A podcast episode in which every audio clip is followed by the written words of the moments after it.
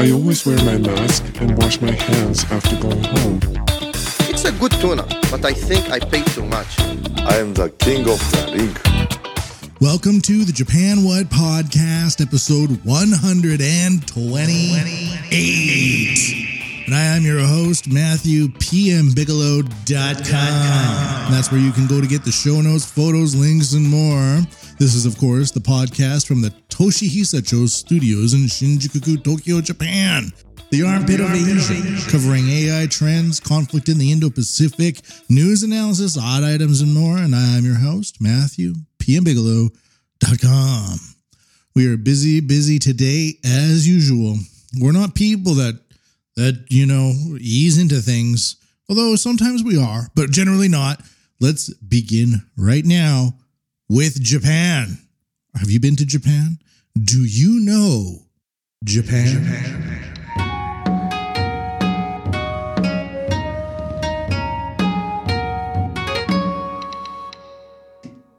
Ah, Japan business leaders return to China seeking to bolster cooperation.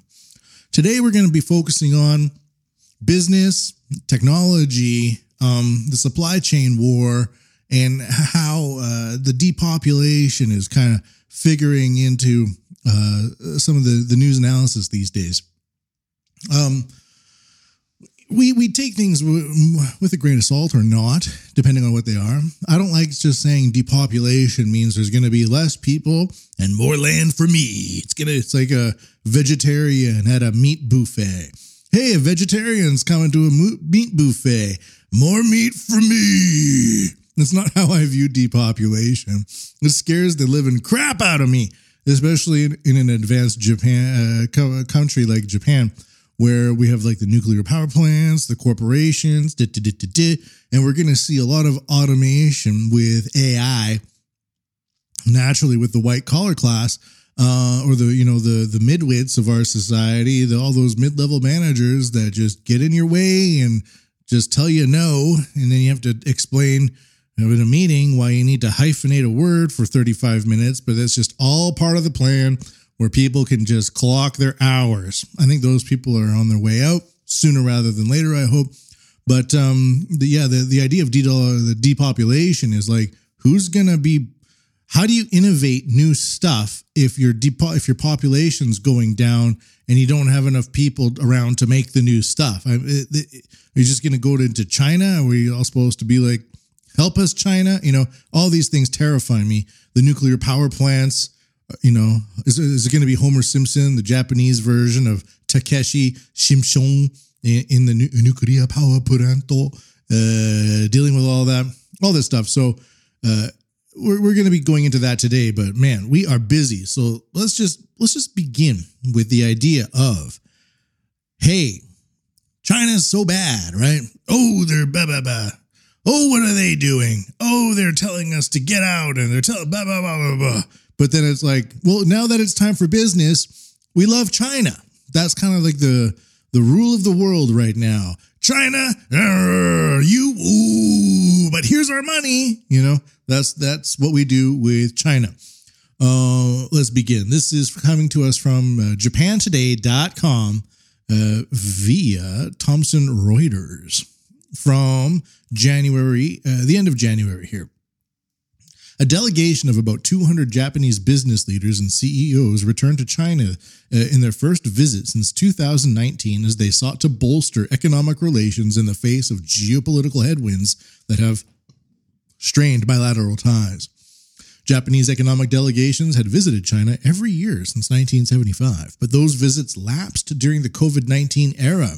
I thought it was a pandemic era when China largely shuttered its borders due to its stringent pandemic policies. Well, so did Japan. So did the rest of the world.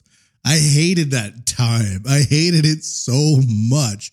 We're living with the after effects like you do not even know right now. Or maybe you do know. On Thursday, delegates from the powerful Keidanren, the Japan Business Federation, uh, and Japan China Economic Association met Premier of China Ling Quan or Chiang or King at the Great Hall of the People. Um, I don't mean to disrespect uh, Premier Lee. I just don't know how to say the Q I A N G. Uh, I know that I used to teach a lot of Chinese people, and I asked them about the the the English phonetic versions of their names because in in Japan we have the katakana or the hiragana where you can ascribe specific sounds to words by putting them underneath, but they don't have that in China, so they use the alphanumeric, you know, system or just the alphabet, I'll call it. But they have their own ways of saying each thing, so it's like Q I A N could I'm not I don't know. So I don't mean disrespect. I'm just not sure how you do things over there. Quote Premier Li in Japan, uh, China Japan relations are currently in a critical period of inheriting the past and ushering in the future, said Wang Wenbin, a Chinese foreign ministry spokesperson. Uh, it is hoped that the Japanese economic community will actively exert an influence on win win cooperation between China and Japan. Now, as we all know, when you're dealing with China, win win means China wins and China wins. Ties between Japan and China have become strained after the world's second and third largest economies clashed over issues from Japan's release of treated radioactive water into the ocean to detention of Japanese citizens on suspicion of espionage. But Japan's curbs on exports of advanced chip making equipment to China have also fanned Chinese accusations that Japanese Prime Minister Fumio Kishida's government was following in the United States' footsteps in containing China's economic development. Also true, uh, in many ways, you know, uh, politically, geopolitically, Japan exists as like this way to prevent China from expanding into the Pacific Ocean, something America doesn't really want.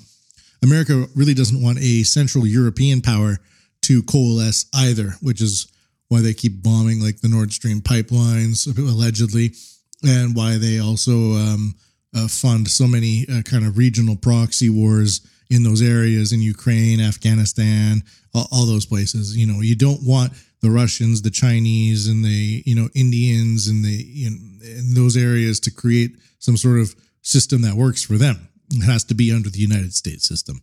Otherwise, the United States might get attacked. So everybody else has to kind of uh, suck a big D. During a rare meeting between Kishida and Chinese President uh, Xi Jinping in November, both men agreed their countries ought to pursue mutually beneficial relations. China was both Japan's top export market at 145 billion and its single biggest source for imports at 189 billion dollars in 2022 but the number of Japanese firms planned to expand in China fell below 30% for the first time, according to an annual survey published late last year, with some firms citing concerns about economic uncertainty and others highlighting geopolitical risks. Uh, Japanese automakers from Toyota and Nissan are also battling a market share fall in China as they lag behind local rivals and EV offerings in the world's biggest auto market. That's a very common Chinese practice. Hey, everybody, come do business over here. Uh, we're going to take all your stuff and do it ourselves now. Now, good luck, but we're doing it and we're subsidizing it. So it's ours now, and you can technically be here and do it. And it's going to be funny because you can't really fund it because you're in China. So, yeah. so we'll see. I'm wondering uh, what the Keidanren's policy is here. The Keidanren is like actively pursuing doing a whole bunch of business in China, like the world's largest polluter. But when you look at the Keidanren's Society 5.0 policy, uh, they're now putting posters up of SDGs with Society 5.0. So it's it's very hypocritical to do both at the same time. It's very hypocritical to be like, we want uh, no pollution and equity in the world. And that's why we have Japan Society 5.0 from the Keidanren. Now we're going to go to China, where they have internment camps, no standards for environmental cleanliness, and everything else. And we want to do business there so that we can have our utopian future over in Japan. Because there's no way do we share our maritime zones, and no way uh, uh, uh is what they do over there in China to the air going to affect what happens in Japan. Because Society 5.0 with SDGs, Sustainable Development Goals, means that we will have, you know, everything will be fine over here. So that's why we need to fund the Chinese Communist Party over there. It just makes sense, you know.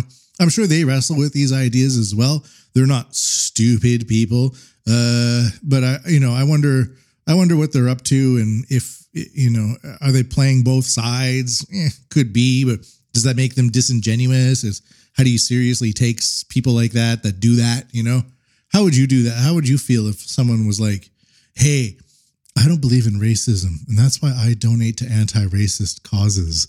And then like you knock on their door and you go down to their basement and they have like an internment camp, just like a bunch of people of color down there strapped into chains and they're whipping them. They're like, "What? I don't whip them when I'm above ground. I, I donate to the charities above ground." And they're, they're looking at you as if that makes sense. Yeah, you came down here, but you didn't have to. And they're still whipping them. Is that what's going on? Is that how the world works? All right. Uh, Japan's exports surged 10% in December on strong demand for autos, revived trade with China. So it's mutually beneficial. Win win, everybody. Win win. Uh, we're going to begin the podcast on that kind of note. Uh, usually I begin with odd items and stuff like that. I just couldn't really find any right now. We're at the tail end of January and the beginning of February. And it's like sometimes, you know, this is the quiet time of year. But when it's quiet, it's almost too quiet. And that's why we have to go into Japan Society 5.0. The fourth industrial revolution will enable us to create a new society. Artificial intelligence will transform the big data collected through the Internet of Things into new wisdom. Society 5.0 A technology based, human centered society. The fourth industrial revolution will raise our standard of living and solve various challenges we face. It will, for example, free us from the stress of driving, allowing us to safely visit anyone, anytime. We will have access to the latest medical advancements at a cost. All right, explaining every week because new we people are tuning in every week.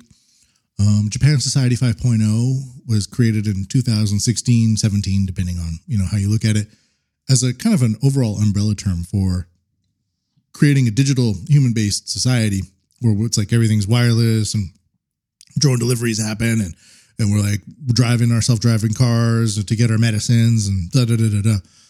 None, none of that's really happening. Um, instead, what it's turned into is um, regulatory rigmarole and um, and just kind of a sequestering of funds that that lead nowhere, just into like uh, you know, people in, in important positions going into conferences and spending lots of money to talk about their big ideas.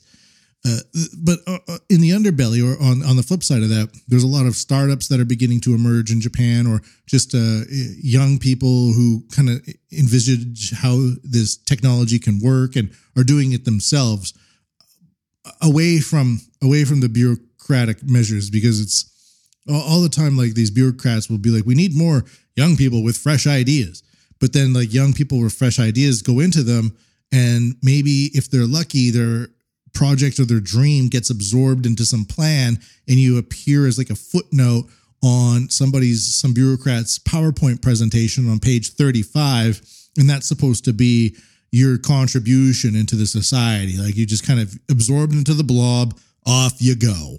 Um but on the flip side of that there's also uh, more emerging technologies into the military fields in these regards and that's true for today the Mainichi is reporting for, you know, it's Japan's national daily since 1922. Japan and the US agree on AI research for drones to assist new fighter jet. This is on uh, January 28th, 2024, just a couple of days ago. Japan and the United States have recently be- agreed to begin joint research on AI in the hope of using the technology for drones that would work in tandem with the Asian nation's next fighter jet. Um, I've looked into this before as well. Uh, there's drone swarms, and these would be like the little quadricopters, where instead of a missile payload, a fighter jet would just drop 150 little drones, and um, they would act as a drone swarm to confuse the enemy or be equipped with minor explosives and kind of sort of like a smart cluster bomb, be able to go in and just target you know things on a on a base somewhere that would be of importance to whatever mission it is. Could be the armaments it could be the com- comms or, or a mixture of the both uh, of the two.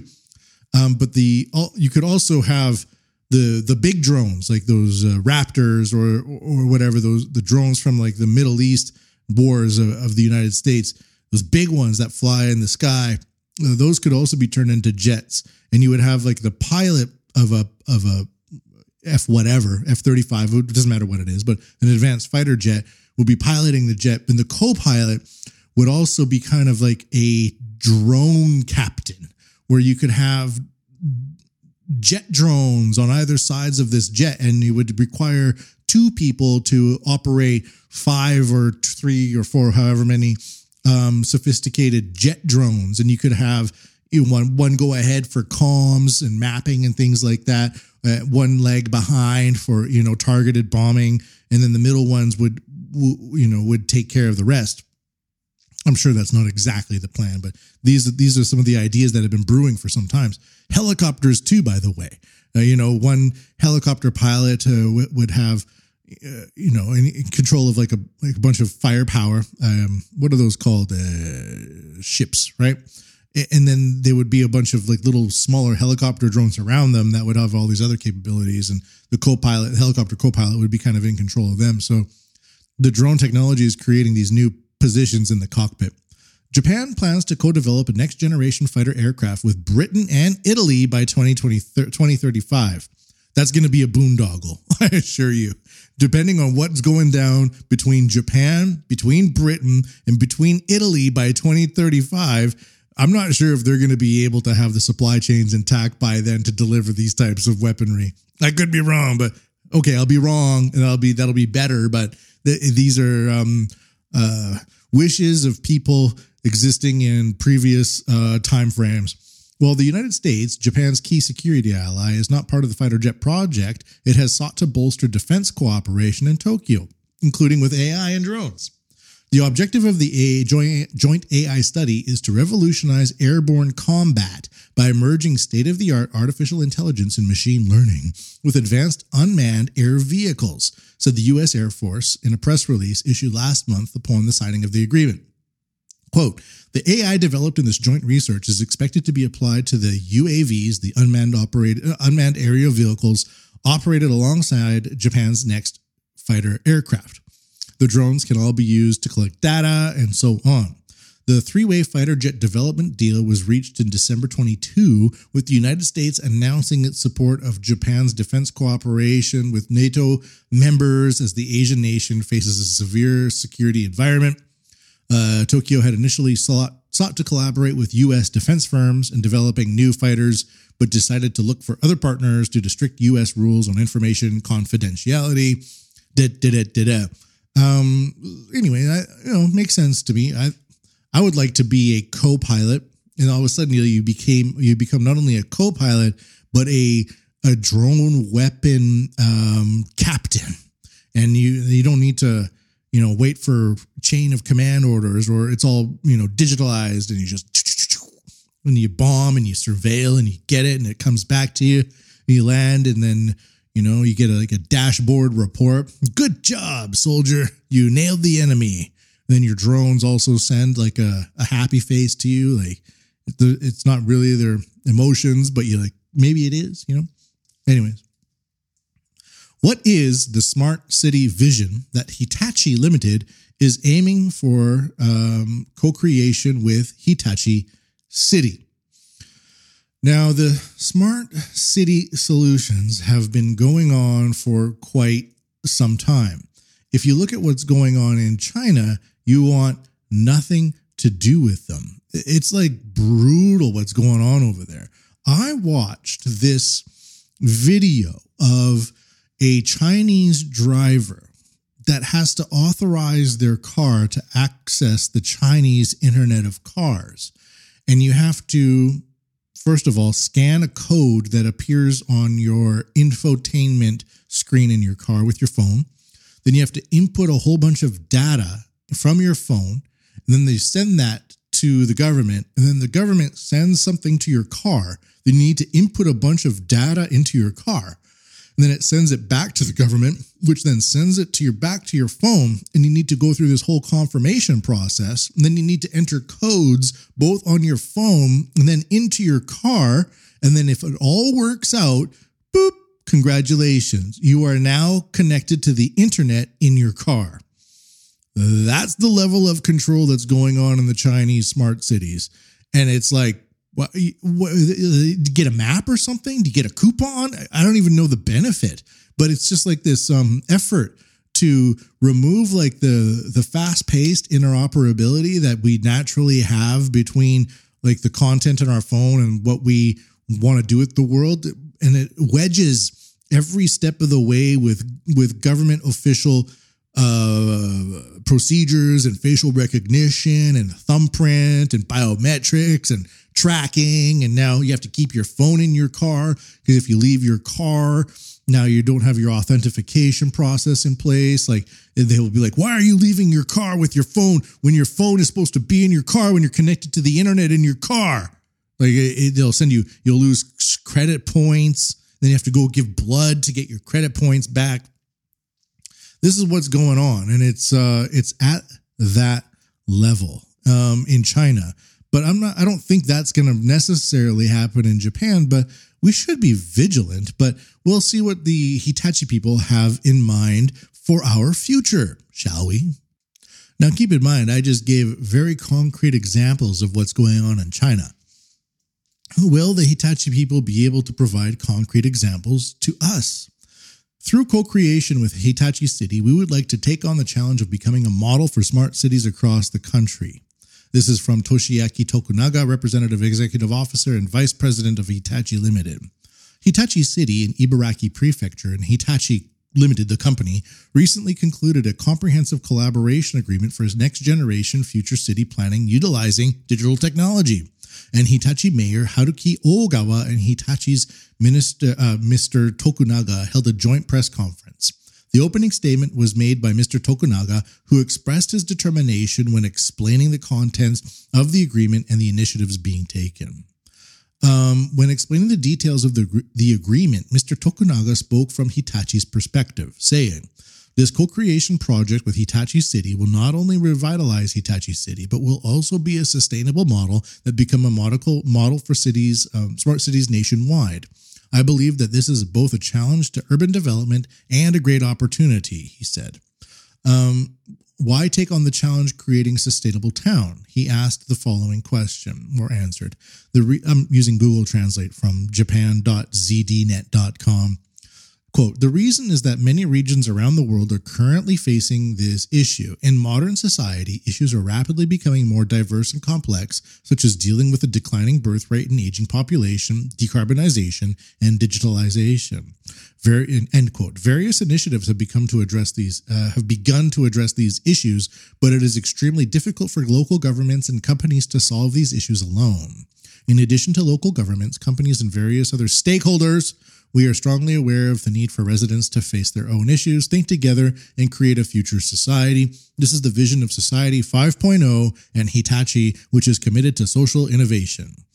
Um, Mr. Tokunaga then also explains, but again, this is more. There's nothing. There's nothing specific about it. They're just like we need carbonize decarbonization. We need digitalization. We need AI we need a society and it's got to be green and we got to have these things but they don't know they don't ever address anything specific like what i just mentioned about china.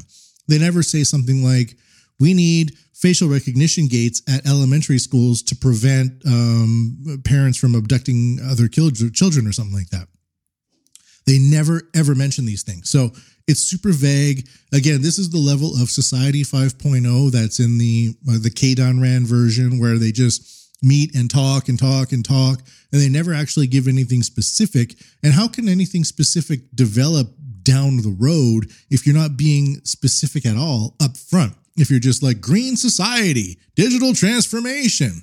It's uh these are like boondoggles, bridges to nowhere and uh, vast amounts of money that just disappear into projects that can't be fulfilled. Because they're not they're not there's no evidence of there being a, a, result or a product that actually people will want to engage with, and most people won't. If people see like a a surveillance society set up upon their arrival, they're going to be like, "This is freaking me out." But if you allow people to integrate with this with this technology step by step, they will be able to figure out what they will like it for and what they won't like it for. I always say having the facial recognition limited to certain areas makes people aware of when it's in use and when it's not. Always having like this like schizophrenic government eye over your shoulder. It's embedded in all the street lamps and you never know if it's on or off. It, it doesn't create um, for many people a trustworthy society to just enter into.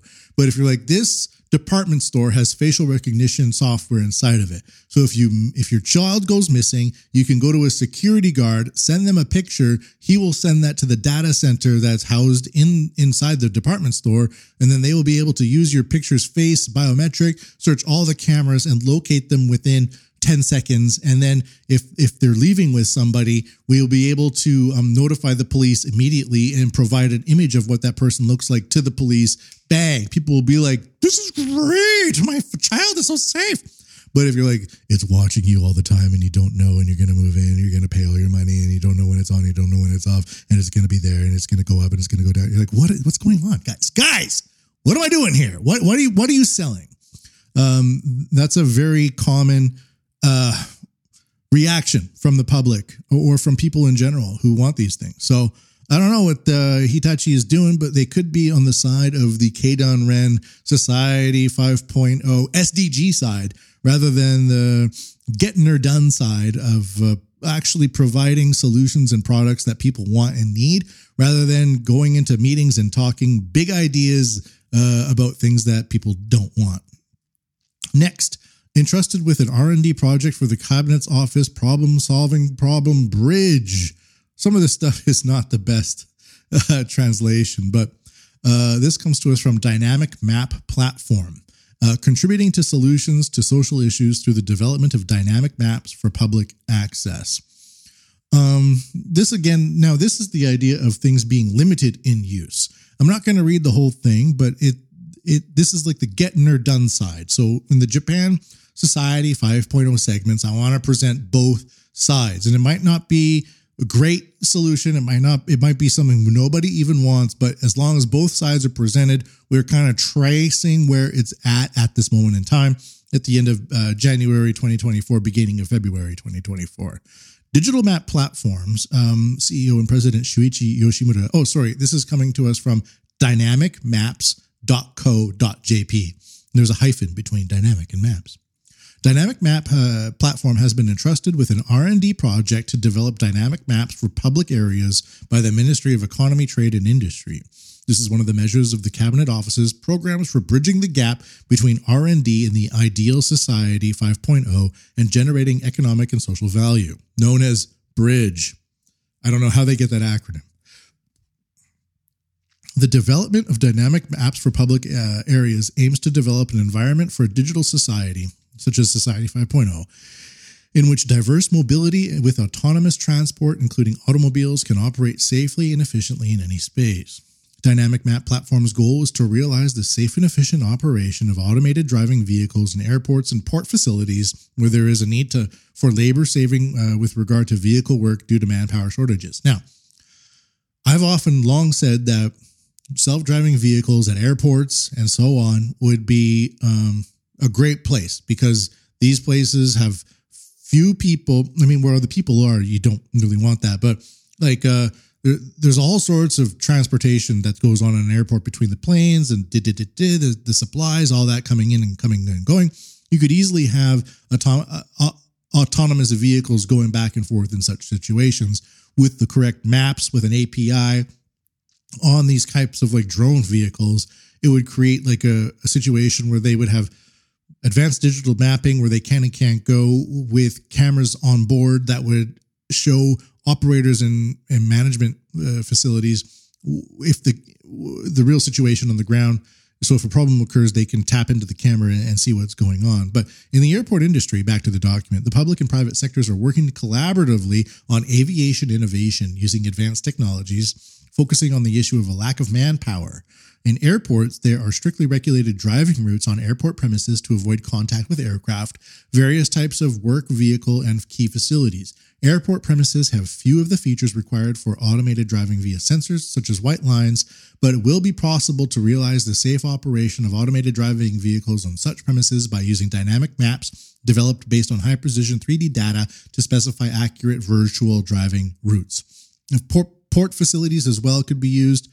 Um, and uh, bridge is short for programs for bridging the gap between R&D and the ideal society and generating economic and social value.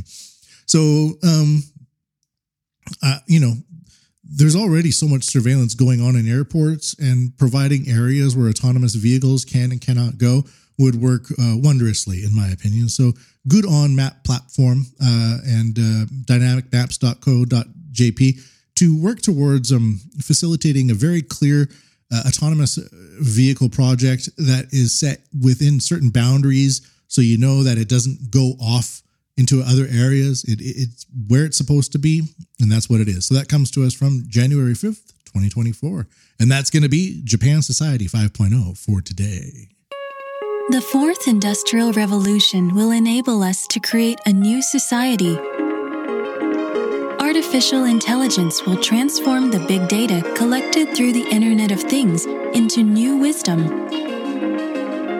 Society 5.0 A technology based, human centered society. The fourth industrial revolution will raise our standard of living and solve various challenges we face. It will, for example, free us from the stress of driving, allowing us to safely visit. Well, I don't have enough time to actually cover all these other topics like depopulation, and I, I will. I'll have to do it another time. I'll have to do it another time. There's some things that I want to talk about about like the uh, the North Korean population in Japan. I've just started to do some a little bit more research on them, so I I guess I can put that off to another time. It's not exactly pertinent. Uh, but what is pertinent is the war, and in this case, the supply chain war. Die for the war. Die for the good, for the good. Die for the war, die for the war.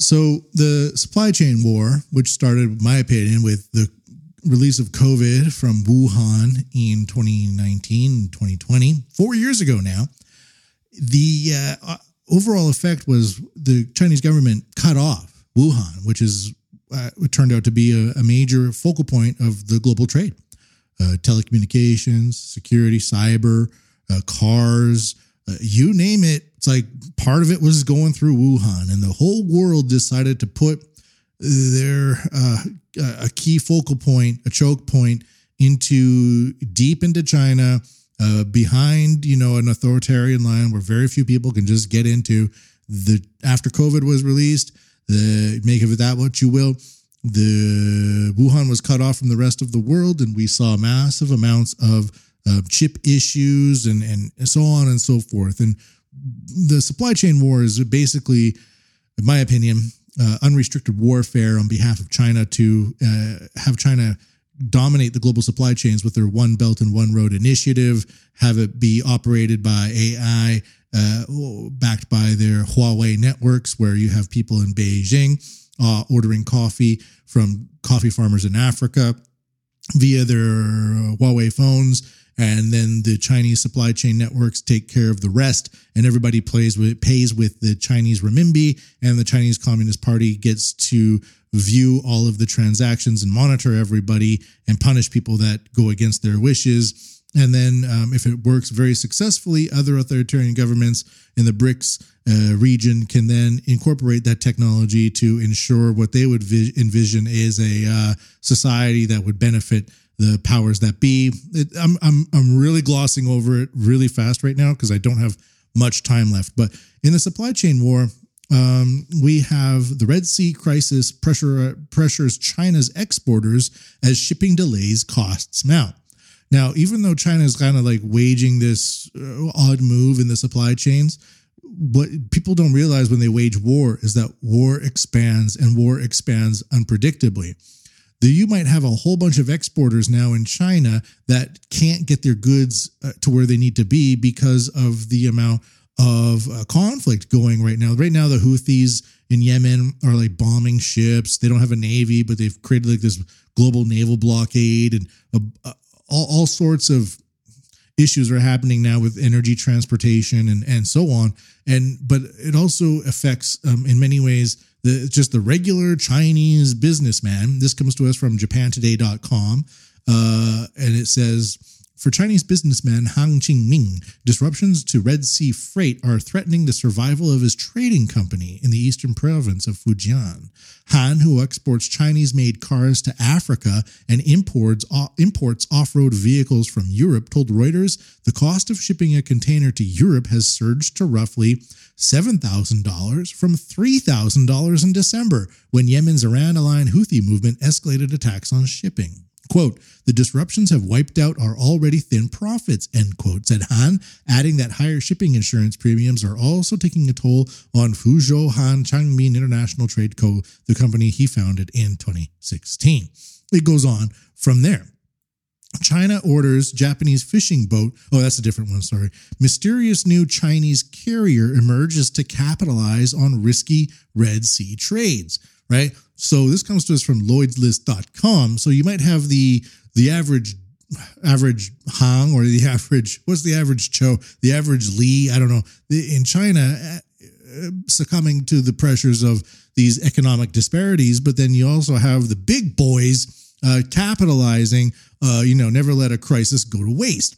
Mysterious new Chinese carrier emerges to capitalize on risky Red Sea trades. Singapore Incorporated, China controlled Sea Legend Shipping, great name, has swooped in to grab a slice of the high risk, high reward routes by snapping up secondhand tonnage. By uh, Cichen Shen, this comes to us from LloydsList.com. Emerging Carrier claims to offer ultimate care for crew, cargo, and vessel with high security level for its Red Sea transits. Uh, this includes escorts by the Chinese Navy and private armed guards on board. A mysterious new carrier has set sail in the perilous Red Sea lanes, seeking to capitalize on the turbulence caused by the Houthis. The recently formed Chinese shipping company, Sea Legend Shipping, has swooped in to grab a slice of the pie. The new carrier appears aiming to fill the void left by mainstream carriers who retreated from the vital Asia Europe route because of the escalating attacks on merchant ships due to the Houthis. Analysts, analysis by Lloyd's List has already found China linked tonnage, at least in container shipping, accounts for a markedly higher proportion of passages, in part because China's good relations with Iran and influence in the region are seen to boost security for such vessels. That goes to my idea, whole idea that this is a Belt and Road Initiative, unrestricted warfare issue. If you want to know more about it, tune into the previous episode that I released earlier this week. I talk about it there as well. According to a certificate issued by China's Ministry of Transport displayed on Sea Legend's website, the Singapore incorporated firm obtained approval in February 2023 to operate international container liner services calling at the country's ports. It operates a 10 of uh, 10 it operates a fleet of 10 self-owned vessels ranging um, uh, in a variety of sizes. So uh, I'll be posting onto MatthewPMBigelow.com where you can go to make a donation via paypal.me forward slash Japan uh, WUT. That's paypal.me forward slash Japan uh, WUT. You can also go to MatthewPMBigelow.com to get the links and the photos and more. Uh, we also have How Will the Houthi Attacks on Commercial Ships Impact India and Japan? This comes to us from JapanForward.com, and it's uh, sourced by a guy named uh, Rupak Jyoti Bora. Uh, and he's talking about how the Indian and Japan alliance here um, kind of have a st- similar stake in the uh, shipping regions that are being affected by the Houthi attacks. And uh, he says many Japanese shipping firms like Nippon Yusen uh, and Mitsui OSK lines have decided to temporarily alter their course uh, to and from Europe to avoid the Red Sea. Similar tactics are also being taken by others. And he noted that, quote, Japan contem- condemns the continued interference by the Houthis with the rights and freedoms of navigation in the waters around the Arabian Peninsula. Um, I'll be posting this up onto MatthewPMBigelow.com if you're interested, but it kind of shows how uh, you know, Japan and India are aligned by the Quad, but India is also a part of BRICS. But if if if the trade routes are favoring the G7 nations, then perhaps Russia or Iran or China would be willing to punish India in order to create more hegemony among their own trade routes so that they could uh, snap up a bigger piece of the pie. Um, and that's going to be basically the podcast for today. It's a little bit short, but that's the way it has to be because we're at war and we only have so much time in the day to dedicate to our voices in the podcatosphere. Make sure. Die for the war. Everybody must die for the good, for the good. Die for the war. Die for the war. to go to MatthewPMBigelow.com to get all of the Japan Wut podcasting needs. Um, and until next time, everybody, I'm actually going to play a song here that I wrote, uh, performed, recorded, mixed, and mastered called Borneo. I played it on the previous song. I'm going to leave you with that song today as well. You'll never be alone. You got a power stone. You'd be beside yourself if you didn't give a dog a bone.